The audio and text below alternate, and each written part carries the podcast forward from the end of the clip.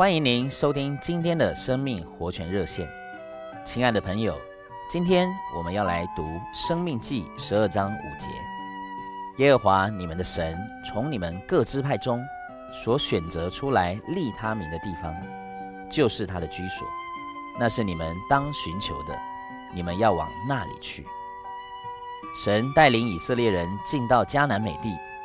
这地的出产是丰富的，是流奶与蜜之地。按照《申命记》的记载，享受美地的方式有两种，一种是个人的，另一种是集体的。以色列人无论何时何地都可以享受五谷，如小麦、大麦。他们若是想吃牛羊的肉，也可以在任何地方宰杀享受。但有一部分是不能个别享受的，例如五谷中出熟的，还有牛羊中头生的，这些都必须保留起来，到某一特定的日子带到祭司那里，就是神立他名做他居所的地方，与神及神所有的子民共同享受这些东西，